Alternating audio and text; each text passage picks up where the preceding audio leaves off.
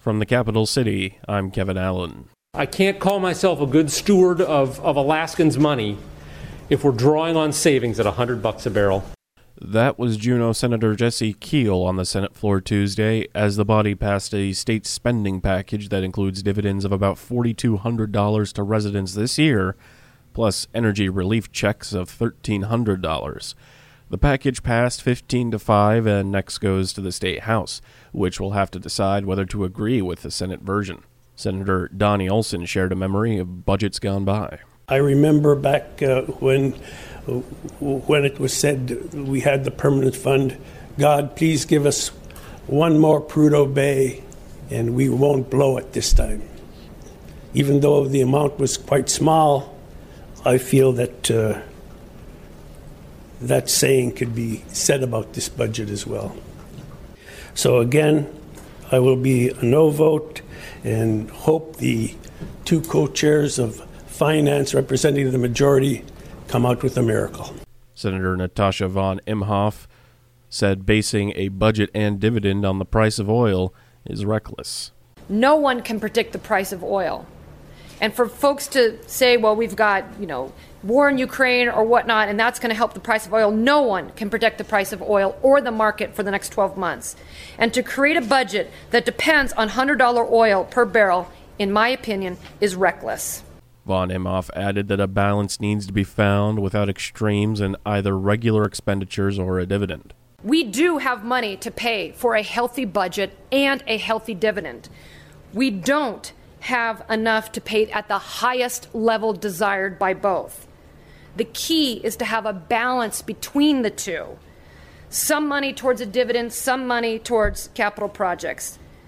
I value that we live within our means. I value that we live at a sustainable budget, and I value balance. In the end, Von Imhoff said she could not support the budget at all. Trading a high dividend of billions of dollars means other things are not funded. Mr. President, the irony is that this is one of the collective highest budgets in history. I checked during our break. And is supported by so called fiscal conservatives. I speak for Alaskans today who think beyond the next election cycle. I will not be supportive of this defective budget. Senator Bert Stedman, the co chair of the Senate Finance Committee, said the issue will need to be dealt with by the next legislature. I wish the next legislature luck. It's unfortunate that we're leaving them in this type of condition, but that's what they're going to inherit. And um, God bless them. And I hope they can increase the savings and keep the state moving forward and not put us in a position where we start liquidating the permanent fund. State Supreme Court has ruled that absent a constitutional amendment, the dividend must compete for funds like other state programs. One year of funding for K through 12 public schools, for comparison, is about 1.2 billion. The House has passed Senate Bill 174, which prohibits schools and employers from adopting dress codes which disallow students or employees from wearing their hair in styles that are commonly associated with race, are a natural or protective style, or require a student to permanently or semi permanently alter their natural hair. Representative Geran Tarr carried the Senate bill in the House. Appreciate the comments that were made on the floor today, um, particularly folks just reflecting on the conversations that have taken place and the learning. Because I guess when I think about this bill, fundamentally, I think of it in the way of when we know better, we do better, and we're always learning. And you know, when we learn that something we have done has negative impacts in a way that we don't want to, I was especially moved by the comments um, about how we want our schools to be productive and positive learning environments, and about how we need to make sure that we are teaching children how to be accepting and respectful of other cultures, and that you know we're promoting environments of more inclusivity. Those things are also precious to my heart. Senate Bill 174 defines what standards are unacceptable for school district and employers to place on hair. This legislation still allows for the restriction of hairstyles based on health and safety laws and regulation. The U.S. Senate is slated to vote on a bill that would codify the Roe v. Wade abortion decision into law, potentially safeguarding abortion rights in the U.S. and potentially protecting it from being overturned by a Supreme Court decision. Most Republicans are expected to vote no on the bill, including Senator Lisa Murkowski of Alaska. I had stated my concerns with that legislation, previously voted against that legislation. But Murkowski also told reporters that she and Senator Susan Collins of Maine are writing legislation that they believe is better and would also codify the Roe decision. The U.S. Interior Department is expected to release a report today that it says will begin to uncover the truth about the federal government's past oversight of Native American boarding schools. Interior Secretary Deb Haaland announced an initiative last June to investigate the troubled legacy of the schools. Indigenous children were taken from their communities for decades and forced into schools that sought to strip them of their language and culture. Churches also led some of the schools, backed by U.S. laws and policies. Later this week, a congressional subcommittee will hear testimony on a bill to establish a Truth and Healing Commission. In the May edition of Alaska Economic Trends, prepared by the Research and Analysis Unit in the Alaska Department of Labor and Workforce Development, looks at where Alaska residents migrate to within the state. It was penned by demographer Eric Sandberg. In state migration in the last 20 years declined by 25%. Sandberg explained that r- rural communities in the state tend to see more in state migrants, whereas urban communities see more out of state migrants. Generally, they migrate to urban areas. For they uh, tend to the destinations tend to closely match the state's population. So more populous urban areas receive their about a proportionate share of migrants, but for rural areas, in state migration is a larger factor, both in people who leave rural areas tend to stay within the state, and rural areas tend to get migrants from in state versus urban areas, which are, while they receive most of the in state migrants, in state migrants make up a smaller percentage of the newcomers moving into a place like Juneau or Anchorage. Sandberg said that migration in Southeast is an interesting case, since migrants from cities within the region stay in the region. In state migration within Southeast, it tends to be more localized. People in Southeast don't tend to move to other parts of the state. If you're moving in Southeast and you're staying in state, you tend to move to another part of Southeast. So often Anchorage or Petersburg to Juneau or Haines to Juneau or Prince of Wales to Ketchikan. So Southeast is unique in that regard.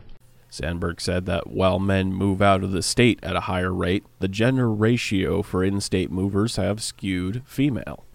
Women now tend to move more within Alaska than men, which is different from the movement of people into and out of the state. I did an article a couple years ago looking at migration into Alaska and out of Alaska, and it's still mostly men, about 120 per 100 women.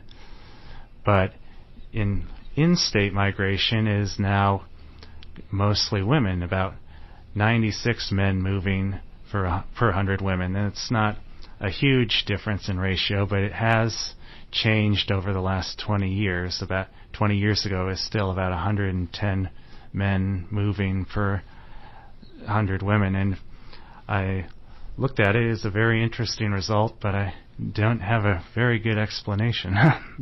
Demographer Eric Sandberg commenting on Action Line. This Saturday, the Salvation Army of Juneau will celebrate a hundred years serving the local community. The celebration will have festivities commencing at Douglas Island Pioneer Pavilion in Savikko Park from 1 p.m. to 4 p.m. Saturday. Juneau Corps officers Majors Shane and Gina Halverson will host the weekend's programs with Juneau Mayor Beth Weldon and Representative Sara Hannan in attendance. The Juneau Assembly Finance Committee will meet tonight to continue budget discussions for the coming year. Mayor Beth Weldon spoke on the KINY Morning Show with Dano.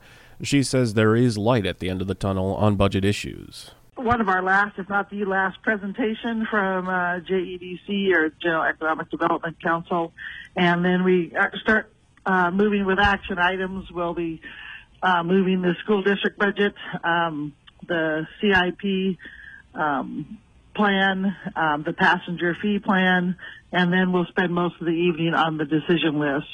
Right now, there's many requests um, for money. Um, I think it's almost two million dollars worth. So um, hopefully the uh, we will be careful because we're already in a three million dollar deficit and we don't add too much to that. And a windfall of 16 million for school bond debt reimbursement is still not written in stone, the mayor said. That's not totally been decided, but we think it's going to make it. But there's a difference between the operating budget, which is ongoing and forevermore, and one-time funding, and that will be a one-time funding. So, will it take care of the deficit this year? Yes, but uh, it's only taking care of it this year. So, technically, in the budget, we still have a structural problem. They call why it sounds great that we are getting the $16 million, and we're very happy if we end up getting that um, and hopefully can give it to uh, deferred maintenance or CIP projects, um, which would in- could include the schools. We just have to be careful to remember that that's a one-time funding, and most of our requests on our decision list are ongoing funding. That would be year after year. The meeting will be held at 5:30 p.m. in Assembly Chambers at City Hall. The meeting will be streamed live on Zoom. The city and borough of Juneau is considering a ballot proposition to construct a new city hall in the Aak'w Village District. The proposed site is at 450 Whittier Street.